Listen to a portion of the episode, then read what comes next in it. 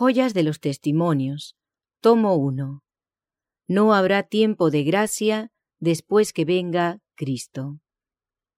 Cuando Jesús se levante en el lugar santísimo y ponga a un lado sus vestiduras de mediador y se revista con las vestiduras de venganza en lugar del atavío sacerdotal, habrá terminado la obra en favor de los pecadores. Habrá llegado entonces el momento en que se dará la orden. El que es injusto sea injusto todavía, y el que es justo sea todavía justificado, y el santo sea santificado todavía. Y he aquí, yo vengo presto, y mi galardón conmigo, para recompensar a cada uno según fuere su obra. Dios ha dado su palabra para que todos la investiguen, a fin de que puedan conocer el camino de la vida. Nadie necesita errar si tan solo quiere someterse a las condiciones impuestas en la palabra de Dios para la salvación. A todos se les concede el tiempo de gracia, a fin de que todos puedan formar su carácter para la vida eterna. Se da a todos oportunidad de decidirse por la vida o por la muerte. Los hombres serán juzgados de acuerdo con la medida de luz que les haya sido dada. Ninguno tendrá que dar cuenta de sus tinieblas y sus errores, si no le ha sido comunicada la luz. No pecó al no poseer lo que no le fue dado. Todos serán probados antes que Cristo abandone su puesto del lugar santísimo. El tiempo de gracia de todos termina cuando Él deja de interceder por los pecadores y se reviste de las vestiduras de venganza. Muchos opinan que será concedido un tiempo de gracia después que Jesús acabe su obra de mediador en el departamento santísimo. Este es un sofisma de Satanás. Dios prueba al mundo por la luz que se complace en darle antes de la venida de Cristo. Entonces se habrá formado el carácter para la vida o la muerte. Pero el tiempo de gracia de aquellos que prefieran vivir una vida de pecado y descuidar la gran salvación ofrecida se cierra cuando cesa el ministerio de Cristo, precisamente antes de su aparición en las nubes de los cielos.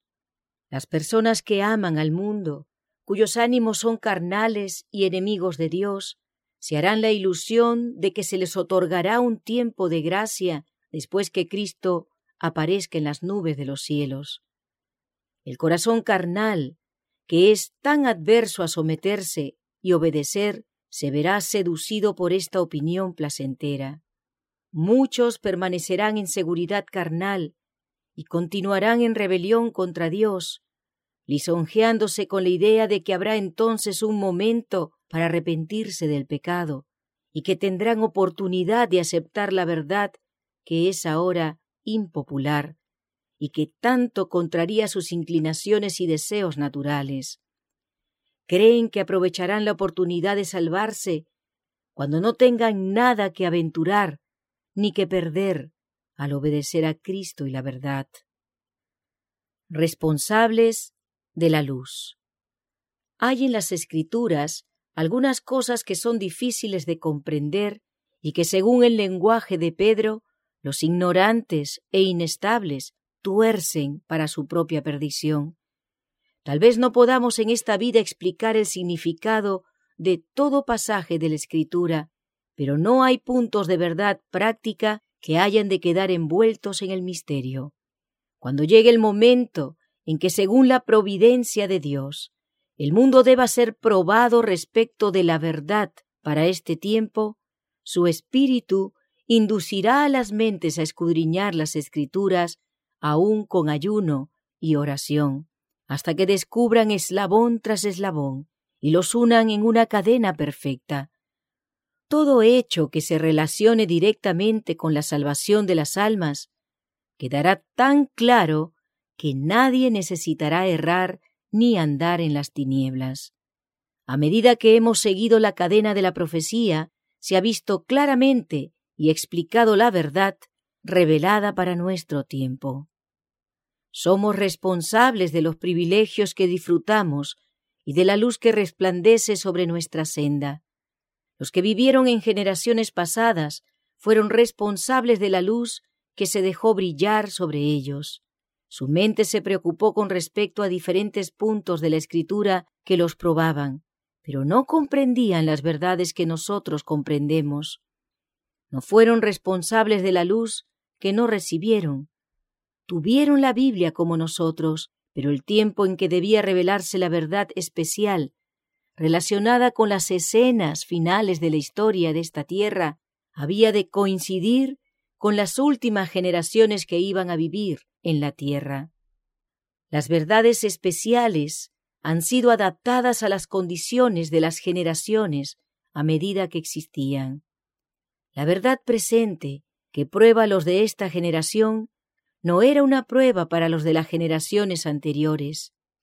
Si la luz que ahora resplandece sobre nosotros acerca del sábado del cuarto mandamiento hubiese sido dada a las generaciones pasadas, Dios habría tenido a éstas por responsables de ella.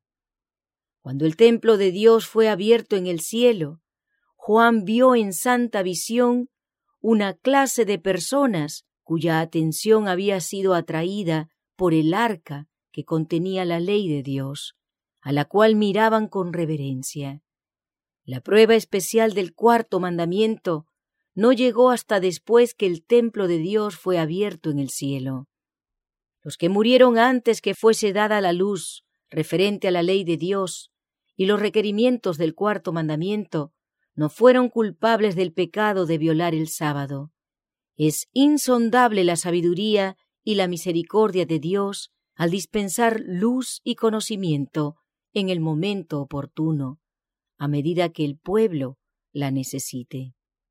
Antes de venir a juzgar el mundo con justicia, envía una amonestación para despertar a las personas y llamarles la atención al descuido en que se tuvo el cuarto mandamiento, para que estando instruidas puedan arrepentirse de la transgresión de su ley y demostrar fidelidad al gran legislador. Él ha provisto lo necesario para que todos puedan ser santos y felices, si así lo desean. Se le ha dado suficiente luz a esta generación para que podamos saber cuáles son nuestros deberes y privilegios y disfrutar de la sencillez y el poder de las preciosas y solemnes verdades. Somos responsables tan solo por la luz que brilla sobre nosotros. Los mandamientos de Dios y el testimonio de Jesús nos están probando. Si somos fieles y obedientes, Dios se deleitará en nosotros y nos bendecirá como su pueblo escogido y peculiar. Cuando la fe y el amor perfectos y la obediencia abunden y obren en el corazón de los que siguen a Cristo, estos ejercerán una poderosa influencia, difundirán una luz que disipará las tinieblas circundantes, refinará y elevará a todos los que caigan dentro de la esfera de su influencia, e impartirá un conocimiento de la verdad a todos los que estén dispuestos a ser iluminados y a seguir en la humilde senda de la obediencia.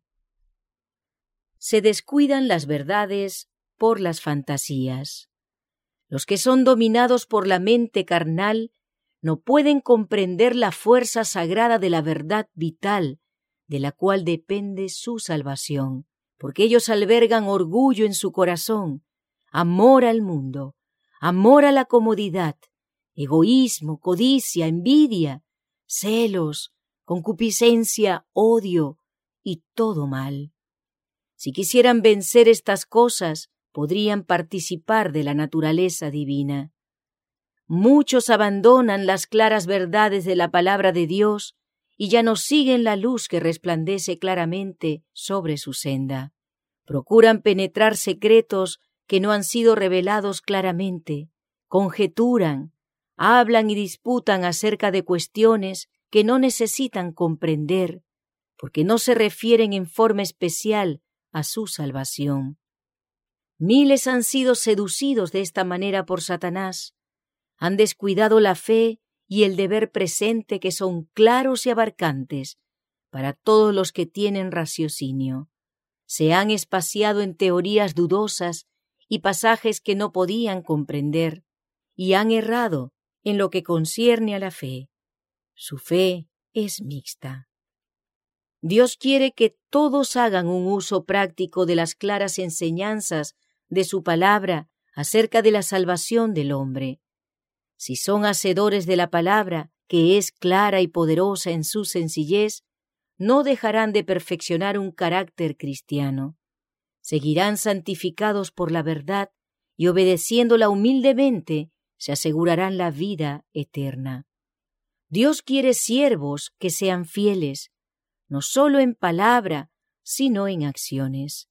Sus frutos demostrarán la sinceridad de su fe. Hermano O, usted estará sujeto a las tentaciones de Satanás si continúa albergando sus opiniones erróneas. Su fe será una fe mixta y estará en peligro de confundir a otras mentes. Dios requiere de su pueblo que sea unido.